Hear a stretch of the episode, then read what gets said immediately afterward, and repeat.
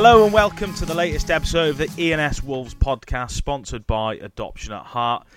Some of you are probably sitting there listening to this now, thinking, "Who on earth is that imposter speaking? Who has infiltrated the uh, the ENS Wolves podcast?" Um, my name's Johnny Drury. I'm filling in for your, your man Nathan Judah today, who's off on holiday. I'm alongside your Wolves correspondent Liam Keane.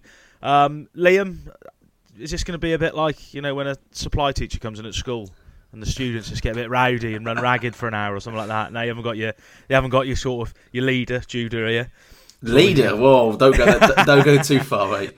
Look, this is this is one of those beautiful moments in life where a supply teacher comes in, and he's so much better than a normal teacher. Um, I've never heard such a professional intro to this podcast in my life. Judah's normally fanning about with something, messing around, normally, you know, accusing me of something or insulting me. so it's nice to have someone, you know, who can articulate their words a bit more than uh, than old uh, old granddad Judah. Oh, I don't. I wouldn't want to be. I wouldn't want to be you when he returns from holiday anyway. If oh yeah, I'm scared. Uh, if he's listening to this, that's going to be your intro for the next podcast. But um, but yeah, so I'm filling in for for Judah today. He'll be back next week. Um, he's already been in touch overnight, actually. Um, I don't know if Liam saw this last night. Basically, I took over um, working at uh, well, covering mostly West Brom, um, but Villa and a few other clubs. Mm. Anyway, I've covered I've covered 16 games now for the Express and Star and the Shropshire Star. I've witnessed one victory in that time. My losing streak is awful. Basically, if I was a manager, I'd have been sacked weeks ago. You'd be um, you'd be long gone, mate. Oh, I'd be long gone, mate. I probably wouldn't get another job in football again. But yeah, absolute shocking. So um, apologies, Wolves fans. I basically brought my stinking bad luck to Molineux last night, and I take full responsibility for that defeat. Although, um, as some Wolves fans listen, I know a couple of Wolves fans who do listen to this who all know I'm a West Brom fan, so you could say it was mission complete last night. Maybe I don't know, but um, but now what I got that bombshell, we shouldn't even be letting anyone hear. Really, what I was hoping for was that Wolves were going to win, and then that would change like my luck, and then I could just take that luck around all our clubs basically. And all our clubs could start sort of rising. If you phrase um, it that way, I, I would happily let have Wolves lose last night, just so that you know, just so the baggies don't start actually picking up some points for once. Yeah, but my uh, my apologies, Wolves fans. That is sincere. I, you know, I cannot buy a victory at the moment. I got Kidderminster knocked out of the FA Cup on Saturday after all their exploits. Um, yeah, Walsall have lost a manager. West Brom have lost a manager since I've started. Uh, it's just been awful. So, but you'll be glad to know that Liam is on his own at Spurs on Sunday. I am not at um, the Tottenham Hotspur Stadium. So no doubt you will return to winning ways and pick up three points on uh, on Sunday down in the capital. Um, I won't be there, so yeah, Liam will be on his own, and yeah, your luck will return. If, if, we uh, do actually win that game as well, you know, it's this narrative is not going to stop around you. It's it's there now. I know, yeah, I know, yeah. Hopefully, you know, I'm hoping Wolves. You know, I was hoping Wolves could do me a favour last night and change my personal luck, but but not to be. But but um, thanks for tuning in and listening. Um, even though sort of myself for, for one week only, um, alongside Liam, and we'll be tackling a few things. Obviously, the first thing to talk about is the result um, last night. You know, a lot of Wolves fans, I know, talking to, to Liam and a few other people before the game, were hoping that Norwich was just going to be sort of a one-off blip on Saturday, because as we know, that wasn't great. Um, we've had time to digest the Arsenal result, Liam. Um, do you feel it was a little bit of a missed opportunity, maybe in the end? I think that's a good way of, summing it up. It, I was almost it was sort of demoralising a little bit, uh, especially when you know I walked in the door at half twelve this morning, got up this morning for work again, just almost lethargic from the, the the emotional toil that Wolves put you through sometimes. And this is what you know we we can't complain too much. You know Wolves are eighth. They're fighting for Europe. They're doing very well this season as a whole, albeit last night wasn't you know unbelievable.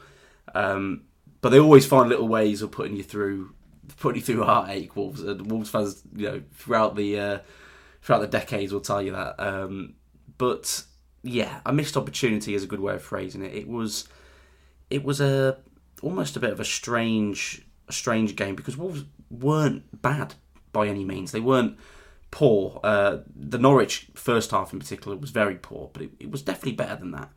The issues they had was, as we said in the video after the game, cutting edge, killer instinct in front of goal, and a few sloppy passes. You know, a, a few people I saw online were, were, quite pleased with Daniel Podence's performance. I didn't think he was as bad as he was against Norwich, but he was very sloppy on the ball, again, particularly in the first half, in terms of giving away possession so often, so many slack passes. you know, I think Dendoncker didn't do himself any favours again, um, albeit had a good first 15 or 20 minutes. And, and, and after that, didn't really impact the game. Neves was almost on his own in midfield. There are gaps and holes to fill in the squad. Um, goals being the, the biggest problem. And that was the biggest problem earlier in the season. It was nil nil, was one nil, was here and there. It was just going in Wolves' favour. Now, it's going against them for, for a couple of games. Um, but I don't think you can count this group out. There's plenty of football to play, and that's why I don't think any fans should get really um, really het up or, or, over over the top on this on this performance and result because it wasn't a bad performance. I just think Arsenal deserve plenty of credit for how disciplined and resolute they were defensively, particularly after losing Martinelli to the red card. it was difficult for Wolves to break them down. A lot of crosses not many opportunities, and that uh, well, 15 shots, four on target is the you know is the is the story really of the of the evening. And, and Ramsdale, albeit a couple of tips over the bar, didn't didn't have a great lot to do really. Yeah, interesting. You know, this, we talk about the you know not testing the goalkeeper enough. You know, talking to fans outside, that was probably the main reoccurring theme of of striking options. And you know, Raul Jimenez looked not isolated, but he didn't have you know a great deal of chances. That is that been an area of concern for for a little while. That's something I sort of sensed from the fans that you know they, they felt that for a while they've probably needed more options in that in that area. Is, is that fair to say, Liam? I think so. You look at Raul throughout this whole season, and probably around October, November time, if memory serves me right, he he peaked this season. That's not to say he can't get back to that or do better, but in terms of his performances so far, that was his best spell, and he looked like he was playing some of his some of his best football. Um, certainly this season, and potentially since he's joined Wolves, he was very good. It hasn't really happened since then. Probably the West Ham win, which I'm forgetting the date of that off the top of my head, but that was probably the last time he really clicked in a Wolves shirt. And since then, it hasn't it hasn't happened for him. Uh, made a hash of a few opportunities last night. You know, a few decent good t- uh, touches, held the ball up fairly well, brought other players into play. It wasn't a, a bad performance per se from him, but it wasn't a a clinical or a, a game changing performance. And when he's not on it, sorry, you, you've got Fabio Silva who's still very raw to come in. Hwang was on the bench, but well, bizarrely on the bench considering he, he was never going to come on um, because of his, his back spasm before the game. But he was due to play 15 minutes, is what Bruno told us. He didn't, wasn't able to play. Um, you're bringing on a raw youngster in Chiquinho to, to try and change the game, and uh, and you can't really blame him for not having a huge impact you know, you've got you, relying on Podence, who for me in two games now is out of form. You're relying on Trincao, who's been out of form virtually all season, albeit showed glimpses last night, but still not enough. So it's just that that depth, and without Adama Traore there, you're still waiting for Pedro Neto to come back fit. You're, you're just relying on too many ifs, buts, and maybes at the moment. I think that's what fans are getting so concerned about because there isn't that that final killer instinct, and it'd be really interesting. I know we'll come on to Spurs. I won't get too ahead of myself. But it'd be really interesting on how they set up for that game. Depends on the personnel available, and uh, as I say, we'll come on to it because it's a it's a challenge Spurs, and probably a challenge that is is much it's much different to Arsenal in, in that I think Wolves will have more of the ball probably even even away from home. Um, and it's what they can do with it is, is, is how that game's going to go. And, and Spurs are, are fragile defensively. You, you, can get at them certainly. So it's not over. It's not. It's not. You know, it's not over till the fat lady sings, and Jude hasn't sang yet. It's it's um, you know, there's time. Getting some hammer on this podcast, isn't he? Today? Forget him. He's not here. He's swallowing off on holiday again as he's usual. Get, he's Don't getting care. hammered, poor poor lad. But yeah, we should talk about the striking options, and then an interesting comment that was made to myself um, was about obviously um, Moutinho was missing last night. Sort of shows that obviously Moutinho is a fantastic player. We all know that. You know, he's got great pedigrees and very well for Wolves. Had a great career. Um, still got a lot more to give. But at his age, you know, it's interesting that Wolves are relying on a midfield, not just him, because obviously Neves is in there as well. But when he's missing, they missed a little bit of spark in that midfield last night, and and that's maybe another area of not concern, but but an interesting point, really. I think so. Uh, for me, it's a it's a real big call um, who you play against Spurs if is not there. And I, I, won't get too ahead of myself. I'll wait for the Spurs section to talk about that. But in terms of Moutinho, it's a calf injury. It's a bit touch and go for Sunday, from what Bruno's told us. I think it'd be a massive boost if he can come back in. But you look at how Wolves set up without him. Um, well, actually, let me go back rather. When they set up with him and they were playing a three midfield, which they haven't done every week, it's been the majority three four three. But the last couple games before last night, it was uh, the three midfield. And the, what they're trying to do with Dendoncker, where he's getting forward and, and playing in that sort of right channel, it didn't work against Norwich, but it worked very well against Brentford. So there is, you know, scope for that to work. The issue last night, playing Dendoncker and, and Neves in a two, it, it, it, seemed very disjointed to me. Dendoncker has had the odd good game this season, and I don't want to completely bash him, but for me, he's not been good enough, and he's very one paced. Um, there's no ex- real explosivity there. Uh, he doesn't particularly find a killer pass. He wins a few headers here and there, and, and maybe should have got a couple of offensive ones on target, but there's no real spark there, which is the word you use. And I think that's spot on because Moutinho is very intelligent the way he picks the ball up in space. His head's on a swivel. The way he picks the ball up in between the lines and finds those forward passes. And that is how Wolves have been playing so well. I, I think he's made a massive key to that. Neves as well, of course. And that, although Neves was almost a one, you know, one man army last night in midfield, but Moutinho will, will spray those passes from one end to the other, and they find those overloads on the wing, and that's where they get Aït-Nouri playing and Semedo playing, and that's where they've been causing issues uh, for for the opposition recently. And then that brings me back again to the decision to play Marcel last night. I thought was a, a strange one. I don't think the game. Um, I, I, to be honest, I think playing Marcel against Spurs away and playing Aït-Nouri from the start at, at, home to Arsenal would make more sense rather than potentially it was it's going to be the other way around. I didn't think um, he offered enough going forward. He's not dynamic enough. He's not quick enough. Defensively, fairly solid, but against Arsenal, Wolves needed, I think, to be on the front foot at home. And um, and although they were for a short period of time, it didn't last long enough, and there wasn't enough threat, particularly on that left side. I thought Semedo played well again, to his credit, but on that left side, it's not there. So um, a couple tactical errors, perhaps. You know, it's out of their hands when a player gets injured, but Moutinho has, has been very key this season. Hence why they didn't sign a midfielder. Neves and Moutinho have been brilliant. But then you've got that argument that a lot of supporters make that when one of those gets injured, i.e. Moutinho missed it last night, who have they got to step in? Dendoncker for me hasn't been good enough this season, and Luke Cundle is a, a young lad who's had you know minimal minutes. You can't really rely on him uh, to to make a massive impact. It'd be great if he does, of course, but you can't rely on a youngster to do that when you've got you know a, a player like Moutinho, 35, who's played it all over the all over the world, has you know won trophies, played in Champions League football, won the you know won the Euros with Portugal. It's you can't replace that with a with an academy kid, regardless of how good he is. And I know he's very highly rated. So yeah, it was just a little bit um, obviously bad luck with the injuries, but that the depth again has really played into that, and, and that's where I think fans get frustrated. Yeah, I know we spoke before um, the press conference last night. Was there any update given on um, on Moutinho about potentially playing on Sunday? Yeah, so really that it was touch and go, and they're going to have have to see how he gets on over the next couple of days and whether he can get into training or not. It's um, with a calf strain, it, you know, it depends on how serious, obviously, but it they're normally not too bad. You know, uh, Raul Jimenez did have that and missed the Brentford game, uh, but then travelled with Mexico a couple of days later. Didn't play in their first two World Cup qualifiers, but played in, in, in the third one. So I wouldn't be surprised if Moutinho was available. Of course, it depends on the severity, um, but I also wouldn't bank on it. It's going to be very touch and go. And then just to mention injuries with Hwang as well as you say.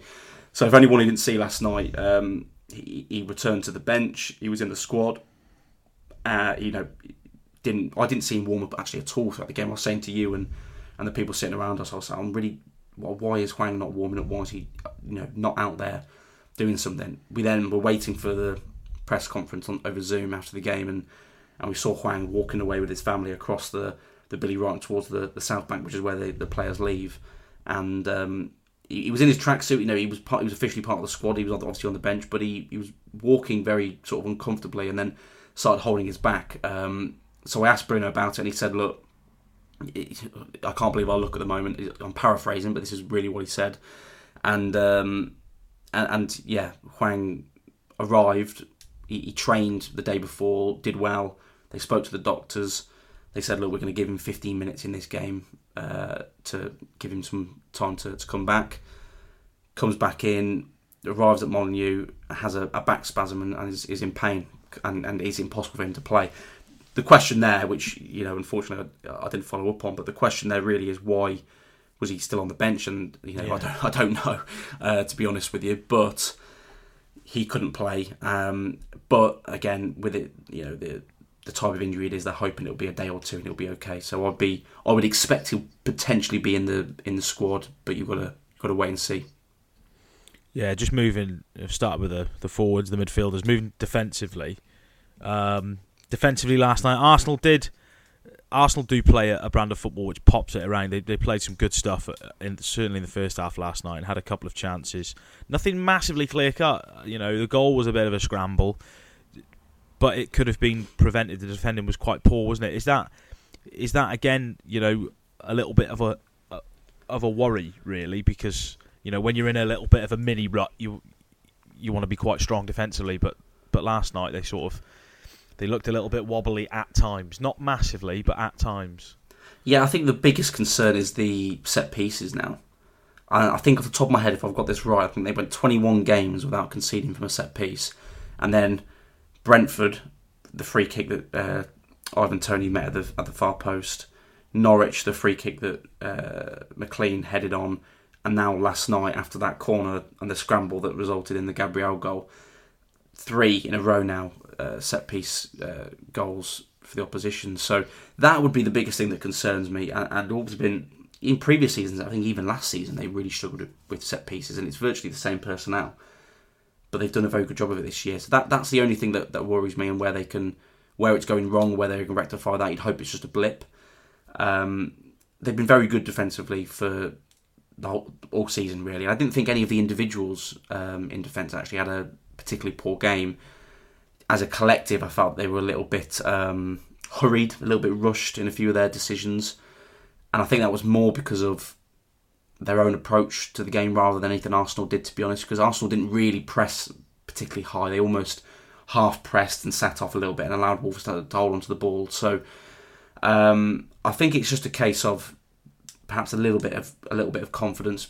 You know, once you drop a couple of results like they did, it's difficult to, to bounce, back straight away. But they, you know, they they've got to be quick now because it's a big February, massive February starting on Sunday. So um, I don't have any huge concerns over the defence. It's just how long these patterns are going to carry on for. Um, if they can get over it on Sunday, it's it's almost all forgotten. Yeah, it was interesting. You know, we, we spoke about it, didn't we? And, and you know, it's been quite plain to see. You know, Wolves have, have, competed in Europe in, in recent years. You know, they've had a very good season so far. The manager's done very well since he's he's come into the job. Um, you know, and they're looking at a potential European place again with, you know, Jimenez being out of sorts and there being that sort of no backup to Moutinho or, or if Neves got injured do you think that they have the squad to to get there in terms of in terms of depth in them key positions? Almost, you know, I'm I'm looking as a bit of a from a you know a bystander really, having not seen Wolves an awful lot this season. But is that a, you know is that a fair assumption to make in terms of uh, getting in Europe would be a massive massive achievement, given that in some positions you know they're off the boil or if people are injured, you know they're they're, they're struggling. I.e., Moutinho not being there last night. Yeah, it's. Uh, I think it well, it would be a massive achievement because I, you know, I take them to probably finish around twelfth this season, and they're they're, they're you know, hot, you know, completely destroying that uh, that theory from me um, or prediction rather. So, um, yeah, it's there's a lot of context that goes into to the answer to that question really because it depends on how your likes of Jonny and, and come back from injury, which I keep, or I'll, I'll, keep saying it, and I think it's the sensible approach that you have to give them time and, and not expect too much because of the severity of the injuries. Then you've got, you know, depending on how a player like Hwang recovers from the hamstring, and then also this back spasm, which you know is hoped that it's not going to be any massive concern, but you want him to be back and, and firing. And then it depends on the individuals, uh, individuals stepping up, the likes of Trincao, who showed glimpses of talent and has done this season, but has never put it has not put it together one bit. I think there's a player there. I really do. He just, I don't know if it's a, a style English football thing for him that he needs to get used to. And, and, and there's some comparisons with Neto in his first season, but I think Neto adapted a bit quicker than Trincao has, and you can look at the stats to, to back that up. So um, yeah, a player like him, a player like Raul, he needs a little bit of confidence. He needs something to to drop in off his backside or something, you know. Uh, and you'd like to think that he'll be back up and running. And then Podence, you know, get back into some form again. He, he was doing very well for a couple of months and has been poor the last two games. So it's really, I think, more of an individual thing rather than a whole scale tactical switch or, or any huge errors that the, the, management team are making. I think it's just some of the individuals are letting him down at the moment, to be honest. So all of that context into account, the depth, of course, is an issue. I think they needed one or two signings. But do I think there's enough in the squad to get Europe? I would still say yes. There's, you know, it was a blip last night, but it certainly doesn't end their hopes. They've got plenty of football to play and plenty of points to take off rivals this month. And what they did in the first half of the season, they're more than capable of, re- of repeating that and doing it again. They did it with the same numbers. They'll do it again, hopefully, the uh, second half of the season. So, yeah, I've certainly got hope uh, and expectation that they can do it. They just need to get out a little. This, you know, it's a very mini rut. You have to remember how good January was. It's a, it's a mini rut. You just don't want it to turn into, um, you know, a whole scale uh, evacuation of uh, of February. Because if they don't get through a few of these fixtures with maybe you know a couple wins and some points, um, it could be a difficult end to the season for for the hopes of, of what they want to do. Yeah, it certainly is a, a big month. I say it's not for the want of um, passion from the manager uh, Bruno Lage last night, I was highly amused by how passionate both managers were. I just stood and watched, well, sat and watched Arteta and uh, and his counterpart for a good five minutes, and I, I, about eighty-five times between them, they chucked their arms in the air and went out of their technical area, and it was almost a little battle on the side of the pitch, which was quite entertaining. Um, that was my sort of my final takeaway from the game last night, and also some fans sitting right behind us in the press box shouting down my ear. Um, that was my two takeaways from the game, as well as as well as Wolves should have probably got a point. Um, but yeah, he was banging on the table and. Oh yeah, well, uh, well. Let's let me let me approach that carefully. Um, firstly, on the manager thing, uh, Bruno, he's very animated. I, I, I, like it. I don't think I don't think there's anything. And there's nothing wrong with it. Same with it's Arteta. Bit, there's nothing wrong with it in my book, provided it's a bit different to like con- like no one really saw it until like Antonio Conte a few years ago, and then he just used to go nuts, like proper yeah. nuts. Yeah, I think this is a little bit toned down, but it's quite comical. I, I, like it. I, you know, provided a, any manager that's not just these two, but any manager doesn't go overboard and and uh, you know abusing officials too much. Yeah. I do, but I, do, I do like it. I think it, you know, there's nothing wrong with it at all. And you're right, they, they were both at it. You know, they were almost ten meters out there, technical areas at one point, weren't they? Um, yeah, I need to be very careful how I approach this next bit because you you, you won't understand the context of this, uh, but I will explain.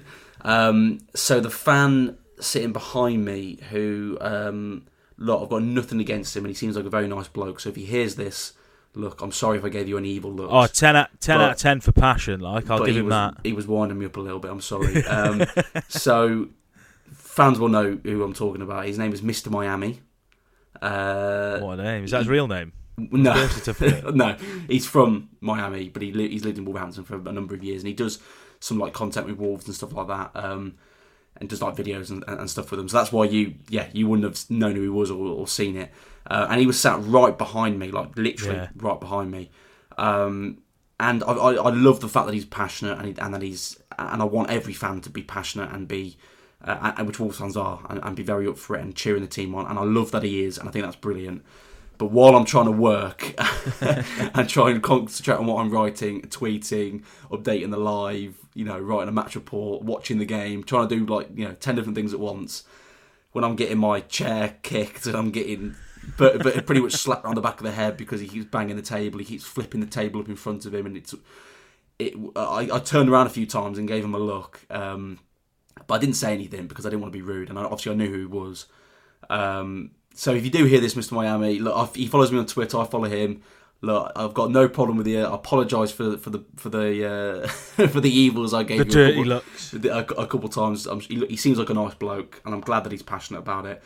But I can't lie, it was very annoying because it was right in my ear, very very loud, smashing, banging this table. It was like he was playing the drums behind me. Um, so yeah, I probably wasn't going to mention it until you brought it up, but uh, yeah, it's all a bit of fun. There's, there's, no issue here. He seems like a nice bloke. So uh, yeah, carry on supporting Wolves. You know, everyone wants the best for the club. So uh, I'm glad that he's passionate. just basically thrown you under the proverbial bus. It's all right. I'll take big, it. It's fine. You have a big showdown now at your next game. Well, yeah, I, I, don't normally sit there. Actually, I normally get put elsewhere, but sometimes it changes. Um, and yeah, he just happened to be. I think he normally has the same seats. If I'm right, I might be wrong, but um, yeah, just the way it worked out. But uh, yeah. So if anyone from Wolves are listening as well, don't put me in the same seat. no, I'm joking. It's all good. It's all good. I don't mind. It's all good. Crack on next time, Mr. Miami, because I won't be there for the next home game. Let, uh, if it happens, I'll probably get a coffee over the head or something next time. Yeah, or, yeah, yeah. Hopefully, uh, it's a good a good result for Wolves. There'll be less banging. Yeah. And he, he's probably happy because I said I recognised him, knew who he was. He probably didn't have a clue who I was. So uh, he's he's you know he's he's better known than I am. So fair play to him. Yeah, yeah. There we go. Just a couple of other other points. Um, obviously, Jonny was back in the squad last night you know, uh, uh, you've already mentioned him and, and name checked him so far. How big of a boost is he going to be for, for the rest of the season? Yeah, really, really good to see him back. It was his, his ten months since he was last in a in a squad, um, so it's great to see him back out there. You know, he was warming up, he was getting applause from the from the home fans around him. It was really it was really nice. Um, he's had a real tough time of it, real tough coming in. I think it was eight times he played, if I'm if I remember correctly. Um, when he came back from his ACL from 2020, came back in the second half of the season 20 uh, in 2021 played about eight times and then had the same injury in training. It's just in April. Uh, it's just unbelievable bad luck. So good to see him back in. I had a feeling he was going to be in the squad because of how Bruno was talking in the in, in the press conference on um, on Wednesday and, and of course giving us an update on how he on how he is and basically saying look he's ready. Um, now they need to be very careful. And be interesting to see how he how he gets on uh, in terms of the, the minutes he plays because Bruno left it a little bit vague and said basically it's up to him whether he wants to play under 23s. He said some senior players have bad experiences under 23s and don't want to play, would rather just train. Some players want to go there and play 45 minutes, 60 minutes, and just get a few minutes under their belt. So, be interesting if he does play with them to build fitness up. But otherwise, it looks like he's going to play again for Wolves um, before the end of the season. If he's back on the bench in February, you'd be surprised if he doesn't get any minutes at all. But again, I have to stress that you, know, you've got to give him time and and he's got to build himself back up because the last thing you want is a reoccurrence again of a similar injury or any injury. Um, but because of the severity of it and because of it happening twice, he needs time. But what he offers as a player, and actually, before I say this, in terms of needing time, you're probably not going to see the best of him until next season. So you have to give him uh, that opportunity to to come back and enjoy fo- playing football again. Um, but in terms of the character he is, he seems like a very strong character, and as a player, I'm sure you, have seen him play as well. Um, for me, I, th- I, think I've said this a few times. He would be one of the, you know, the, probably the two seasons ago now, probably one of the best left backs slash left wing backs outside the traditional top six clubs for me. I think he's that good. I think he can actually play for those one of one of those traditional top six clubs. Hopefully, Wolves can become one of those traditional top six clubs. How many times am I say that in one sentence? Um, look, he's uh, I think he's a he's a terrific player versatile, right footed, has obviously been playing on the left for Wolves, but versatile, can play along the defence. Um, good going forward, very solid defensively, and he's just Mr. Consistent. Uh, we talk about Mr. Miami. Jonny is Mr. Consistent. He, uh, you know, you'll always get a 7 8 every week virtually from him. And it'd be nice to see him doing that regularly again in a Wolves shirt. He's got competition, you know. Aït-Nouri's done very well. Marcel has had some good games. I've been a, a little bit, you know, maybe a little bit disappointed on, on, on his attacking prowess, but that's not the kind of player he is, I don't think. So um, there's competition there, uh, and that's what you want in a squad. That's what Bruno wants. So get him back in, get him some minutes for the end of the season, and build him up for next season. And, and he's a massive player for Wolves, and he's still at a good age. I think he's 27 or 28 off the top of my head. So he's got um, he's got some good years still left at Wolves if he can stay fit, and uh, I think everyone wants that for him because he's a, a good character, a good player, um, and, and the Wolves fans love him. So get him back in and get him some games. Yeah, it's interesting you mentioned there sort of the manager puts it on the, the, the senior players' heads if they want to go and play for the under 23s. What what do you make of that? That's quite that's quite interesting, really, isn't it? Usually you see, you know, I'm sure first team players don't enjoy going to play for the under 23s. Some anyway. You know, we know footballers have got egos, etc., etc. But what what do you think of that? The, the fact that the play is left with the players rather than the the manager. I suppose there's probably pros and cons to that. Yeah, I um, I think I, I think it's probably a sensible approach to say you know, particularly with the more experienced players, that they can have a, a say in it. I think if the manager comes down like a ton of bricks and says to a player who, you know, like Jonny, who's played at a very good level and is, as I say, 27, 28, look, you have to play three games for the under 23s before I'm even thinking about putting you in the first team.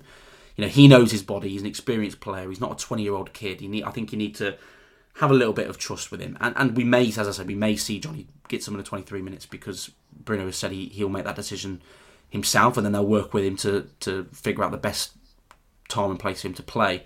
Uh, and I think that's a sensible approach because you look at players like Jordan coming back from injury. Um, now, I don't know if Bruno gave him that same ultimatum, but he did go and play a few games and scored a goal for the under 23s.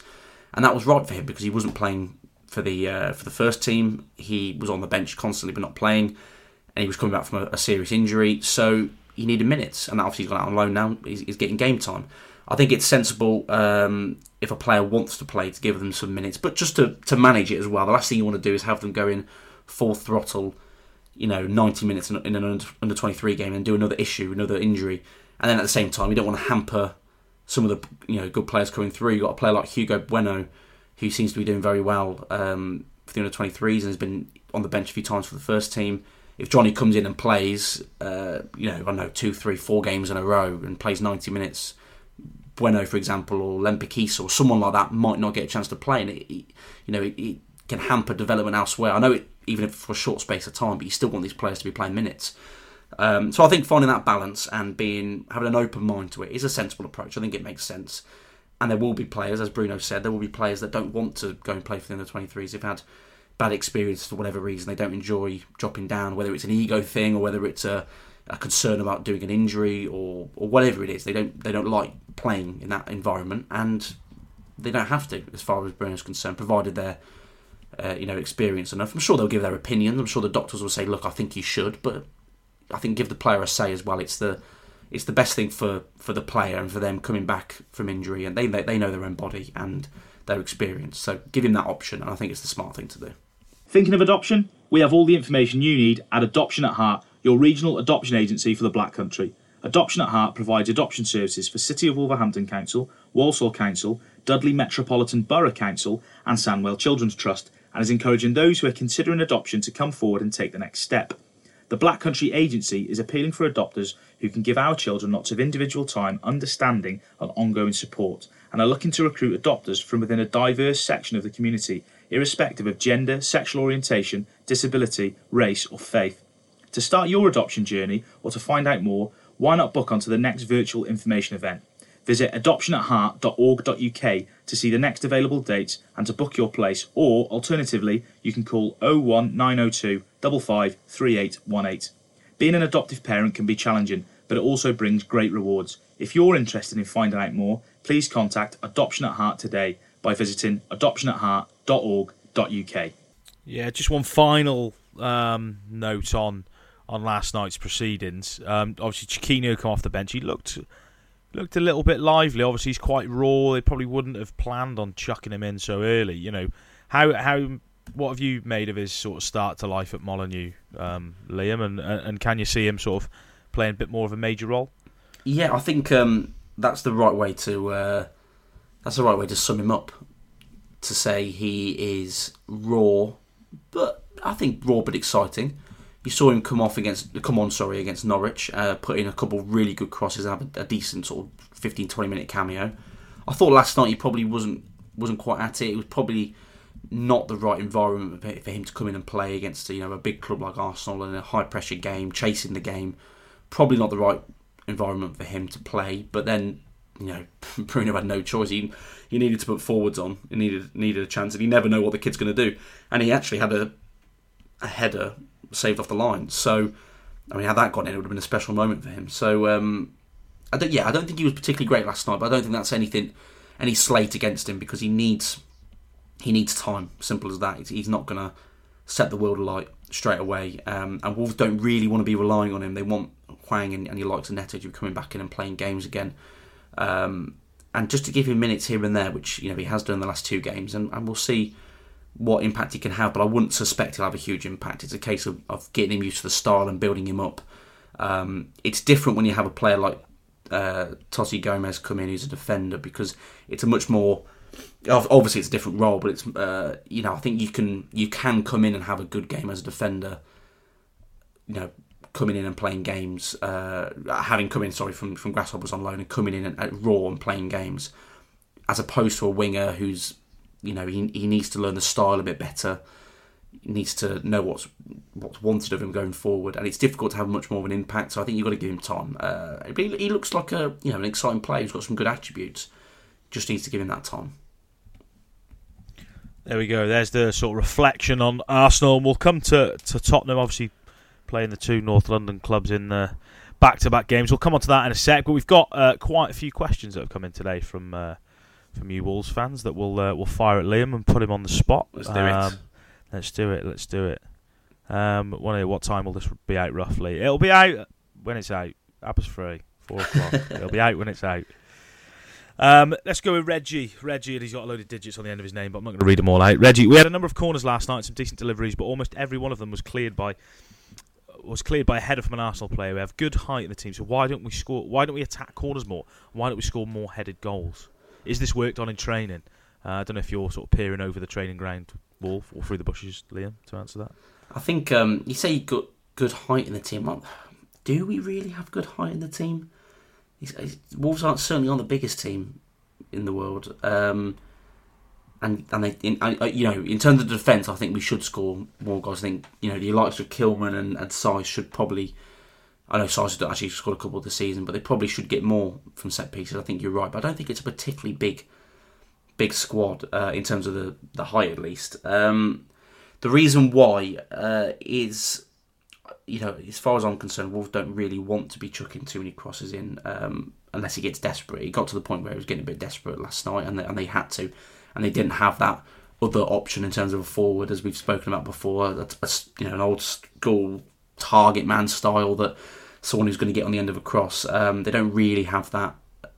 I just don't think it really suits the the team and the style, and hence they don't score enough from them. I think just from corners, you should probably be. Um, the the centre backs really should probably get in better positions, uh, run onto the ball and attack the ball. I think it seems very sort of parallel and static in terms of where their runs come from. Uh, so that's only that's the only thing I could say really because it's it's it's difficult, as, as, I say, without watching training to to identify where they're not or not working on something. So it's you know perhaps it's a question to ask. Yeah, there we go. Just moving on to uh, to other ones. ABC guy, probably a difficult question to answer. This. What players do you think? You know, do you think there'll be any players leaving if if they don't get in Europe this season? Are, are there any players in that Wolves squad that you know potentially want to play in Europe on a regular basis and, and might seek that elsewhere? Yeah, I think. Well, I think the, the, obvious one is probably Ruben Neves, isn't it? If you he's still under contract for uh, till 2024, but by the summer that'll be only two years left. You, the concern is that you approach an Adama Traore style uh, saga with the with the with the contract where he sort of he can't come to an agreement sort of starts running it down, and then you almost get forced into into a transfer of some sort. So uh, he would be the one for me. Uh, he'd be a priority for the summer. I think I said this last week. Be a priority for the summer to time down down for uh, down for longer. I think. And talking of Neves, I, you know, just as we're talking here, I've, uh, I've just seen a, an interesting tweet from uh, Piers Morgan. Um, what of, on of, earth is that of all people, weapon on about? Of all people, um, I don't know if you saw Neves' comments last night saying. Um, we saw the way they celebrated the win, and that shows the level we are. I didn't see Arsenal celebrating like this in the past I ten years. His, uh, it was like they won yeah. the league. Um, yeah, Morgan weren't very uh, wasn't very uh, pleased with that. I just thought this was quite funny. So as we were talking about Neves, I thought I'd bring it up. Um, he has quote or, or, tweeted it rather, saying, uh, "It's called passion, Mister Neves. If you lot had shown a bit more of it, you wouldn't have lost one 0 at home to a side with only ten men. So pipe down." Yeah, I don't think that. I'm. I'm not sure he's watched the game. I don't think that really. Uh, you know, I don't think that really tells the story. Uh, I don't think Wolves, for for all of their, you know, all of their failings in general in their in their long history as a football club, I don't think Wolves have ever, you know, lacked passion. Uh, certainly from the fan base and through the players, they've had bad times as Wolves fans, but passion's always been a big thing. So, uh, yeah, I'm not sure he quite knows what he's on about. I just thought that'd be funny to sort of bring that up. Yeah, I didn't see it because I blocked Piers Morgan a while ago, or muted him a while ago to just wind me up. But Don't blame I, f- I feel sorry for these Wolves fans. They got a baggy presenting their podcast this week f- for this week, and Piers Morgan's been mentioned on the podcast as well. They're going, they're going through it this week, aren't they? They're going through it. well, But, um, we'll be all right. We'll be all right. At least we're not, you know, at least you know, not stumbling through the championship with Steve Bruce in charge. So I think we'll be all right. No comment. Let's go. The Wolf Pack um, has got one question. here. It's been 12 games since the West Ham game, as Liam mentioned before, uh, and it's probably the last time that Raul really performed well. He's lost his f- his form. Sorry, his. So it doesn't make sense. He's lost his form. I think it should say. We knew this season was going to be difficult for him. Do you think when Hwang is ready to start games, he should start as a striker to give Jimenez a rest? Yeah, that's pretty much bang on with what I was saying. That I feel like the West Ham win at home was probably his last, you know, proper good performance. Um, I think it's a confidence thing. I really do with him. He he just needs something to fall for him, uh, a little bit of luck. Uh, you saw what happened after the he scored that first goal back away at Southampton. A little bit, well, it was a very good goal, but you know, just to just to work that chance and, and create that goal, and, and that really sort of gave him a bit of a lift. Um, I think it'll come for him. Just needs a bit of time. Uh, although Wolves, obviously, with this month, might not have bags of time. Would I play Hwang up there? I wouldn't play him up there on his own. Certainly not. I don't think Bruno would either, because of um, you know speaking about Hwang, and he doesn't really see him as a as a lone striker. I think you can play him in a two with with Jimenez if you if you need to, but I don't think he's a a player to play there on his own. So um, I don't think I don't think we'll see that. But you've got your hands tied a little bit. If, you know, if Raul's not doing it, how long do you keep him in the team for? But then you've also got the argument of do you drop him and potentially suffer, you know, even a, a bigger loss of confidence. I think he's a he's a big player for Wolves, and there's, I think that I do think there's more to come from it. He just needs a little bit of luck, a slice of luck, something to fall in. Yeah, another question. Uh, this is more aimed at you, I think, Liam. Are you missing Nathan while he's on his 40th, belated 40th birthday trip? It's been bliss, absolute bliss, without him abusing me, saying God knows what. Um, no, as I say, it's nice to have someone who knows what they're doing, presenting, mate. Keep up the good work. I wouldn't. I wouldn't quite. I wouldn't go that far. I wouldn't quite say that. Um, Charles or Chaz J ninety seven. Thank you very much for your question. Would Adama Traore have made a difference last night? Not sure of the answer myself. As a um, probably yeah, only because of the real limited options Wolves had, particularly with, with Hwang not being able to play. So I think I'd have to say yes, only because of simply the depth and Wolves needed a bit of a, a bit of a spark. We are talking about that in midfield. I think they needed that in the forward areas as well. Um, so yeah, I think so. Um, next one, just talking about Dendoncker, we talked about before. It's from Mitch Davis underscore one. Thank you for your question, Mitch. Um, would you take Cundle over Dendoncker on Sunday if Moutinho is not fit? He was bypassed in every way in last night's game. It's a great question because that's part of what I was going to potentially bring up with the Spurs game when we come to it, and I'll, I'll, I'll talk about it now. That I potentially would give Cundle a start. I really would. I'd be very tempted. Um, I've seen him play for the 23s, and he's he's you know way above that level. That's why he's you know been trusted by Bruno. I know he hasn't played many minutes, but he's been trusted to be in there and being around the squad, and, and he's been rewarded for that. Um, he's very good technically in terms of size and stature. He's similar to Moutinho, and I think he's probably more similar in style to Moutinho than probably any other midfielder in the in the club. Of course, it's not the same quality for obvious reasons as we've been through, but um, I think it could work. I really do. The problem is, do you throw him into a game, a high pressure game away at Spurs when you've got, you know, he's going to come up against the likes of Højbjerg, potentially Winks, potentially Bentancur. They, you know, they've got some real experience and hard tackling good midfielders in that Spurs team. Do you throw him to the Wolves almost? Forgive the pun and uh, and throw him in there. It, it's a lot to ask, but I'd be tempted. I really would because I don't think it's working with Dendoncker. I, I, I don't think Bruno will. I don't think he will, but I'd be very tempted. Yeah, next question. This is one that's going to boil you up again, Liam, because you were boiled about this last night. Brad Oh. has uh, Brad has seven seven. Given some of the antics last night, would you? F- how would you feel about VAR's remit being expanded to identify play acting and simulation? Now I know what you're going to say here because you were absolutely seething with uh, I think it was Gabriel last night and some of his uh, his antics. Yeah, I, I, you know, I don't often get too riled up thinking about or, or you know mentioning opposition. And I know Brentford did a lot of sort of time wasting when they beat us at, at home in what September I think it was.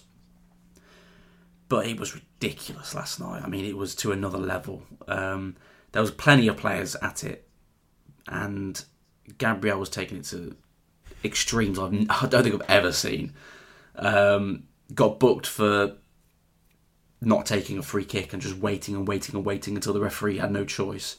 Within two minutes, they had another free kick, and he's about to take it, and he just lies down and starts, you know, clenching his leg, whatever he's doing, and uh, the referee, he's right by the touchline. The referee comes over and tells him to get off or get up, and after a few, you know, maybe 20, 30 seconds of messing around on the floor, he just stands up and takes the free kick. I mean, there's nothing wrong with him.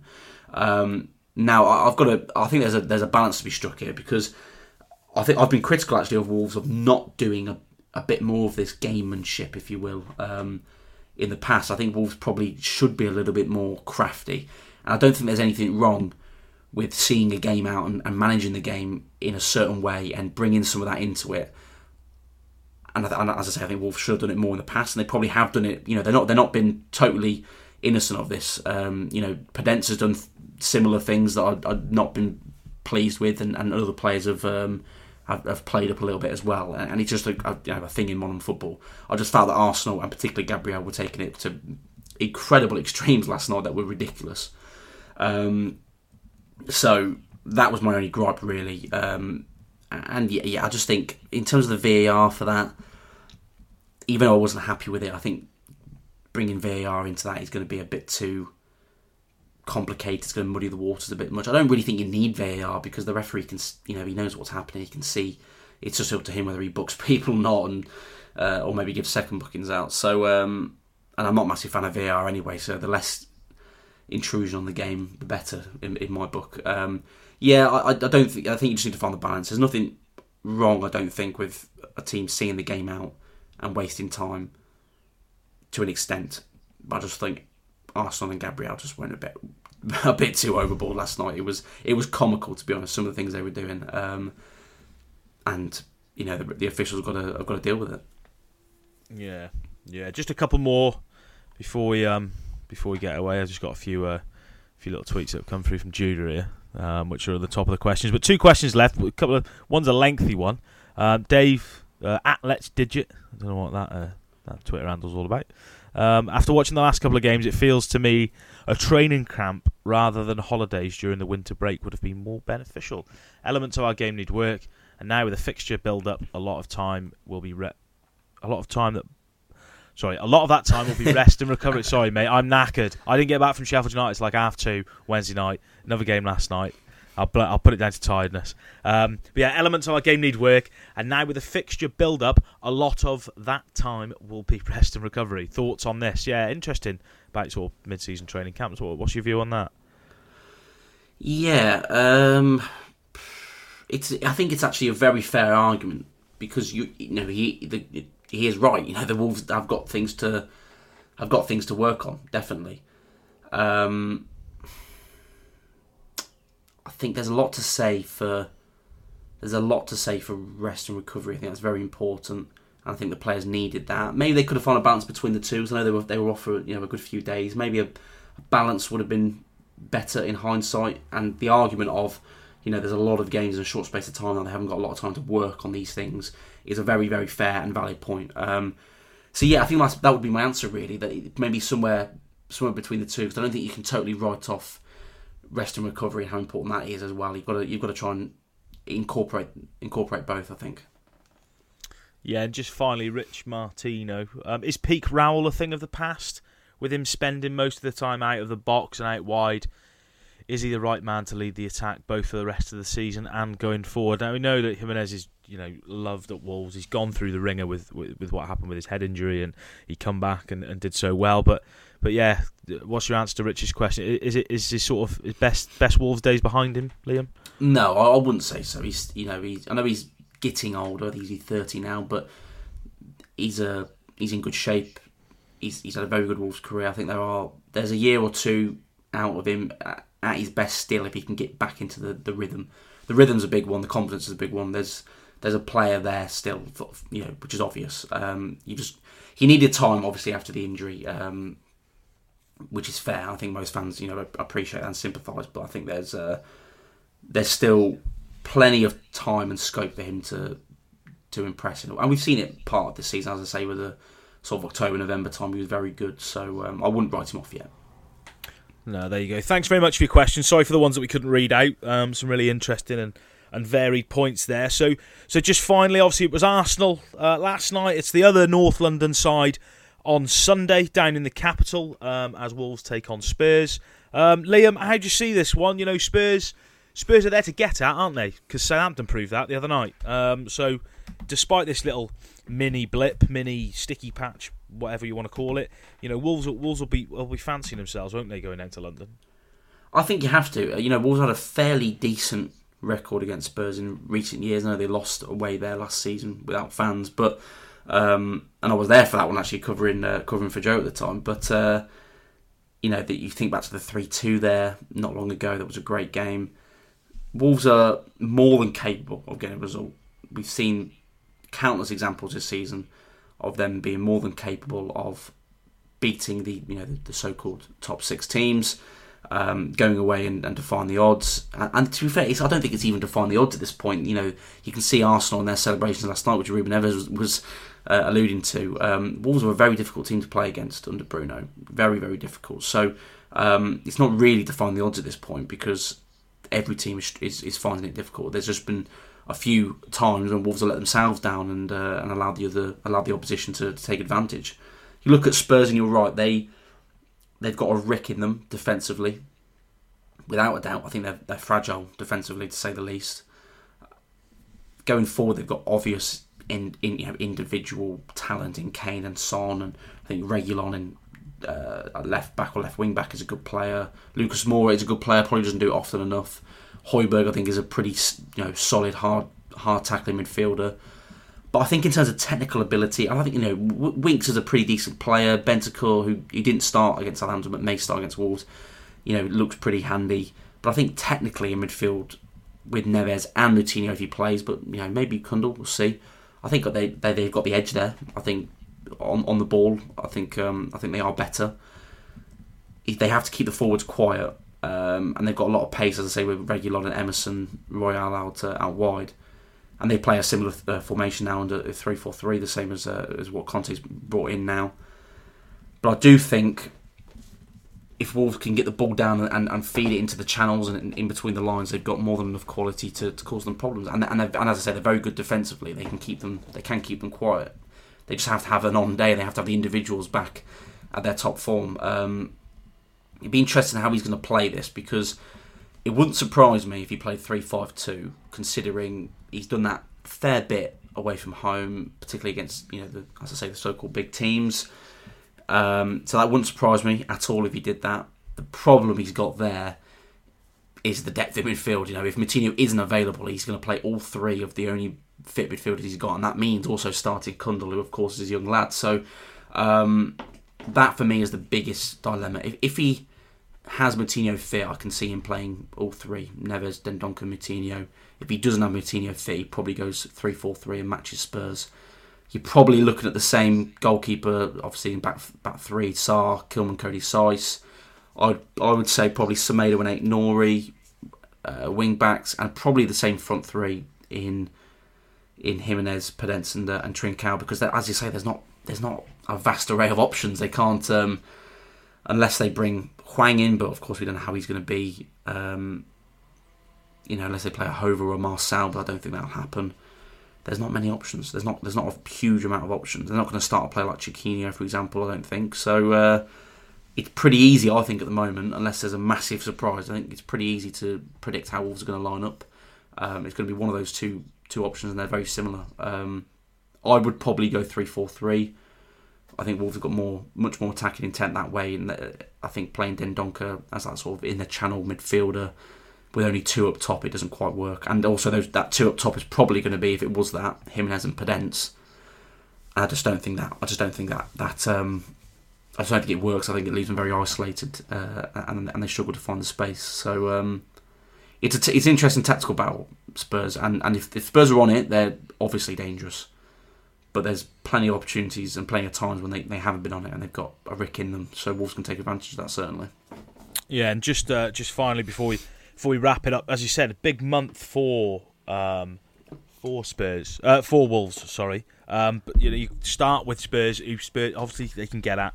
You know, three points is gettable. Leicester are off the boil. Arsenal, they know that they can hurt Arsenal, even though what we saw last night, and, and West Ham, who have been slightly off the boil. So, you know, despite this couple of games, they are fixtures that you'll be relishing, really, given the, the form of the other sides.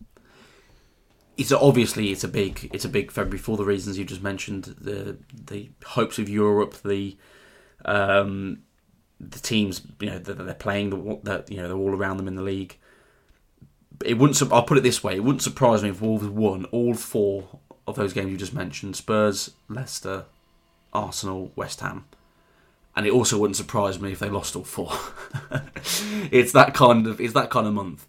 Um, and you know, we were speaking to Bruno in the press conference on Wednesday before yesterday's last night's game, and he was, you know, making it very clear. Look, this is the time now to put pressure on the players and say, look, if you want to go to the next level, this is this is where you've got to do it not saying it can't happen after February because anything can happen in football. If they're within touching distance, within reach, they can they can go win they can go winless in this month and still get Europe, provided they don't lose all of them potentially. But it's possible. But it does feel very make or break. It feels season defining this month. It really does. And if they if they want to make that push, they need individuals to step up now and and help out some of the players around them that have been very consistent. Because as you know, I've mentioned all the ones that haven't been, but a lot of them, you know, Kilman, Coady, Saïss, Sarr, the back four, uh, including the goalkeeper, they um, they've been you know very consistent for the for the for the large part. Back them up now. Some of the individuals going forward. I think Neves has been a little bit off it for a game or two as well. He needs to get back back on it and back those players up again.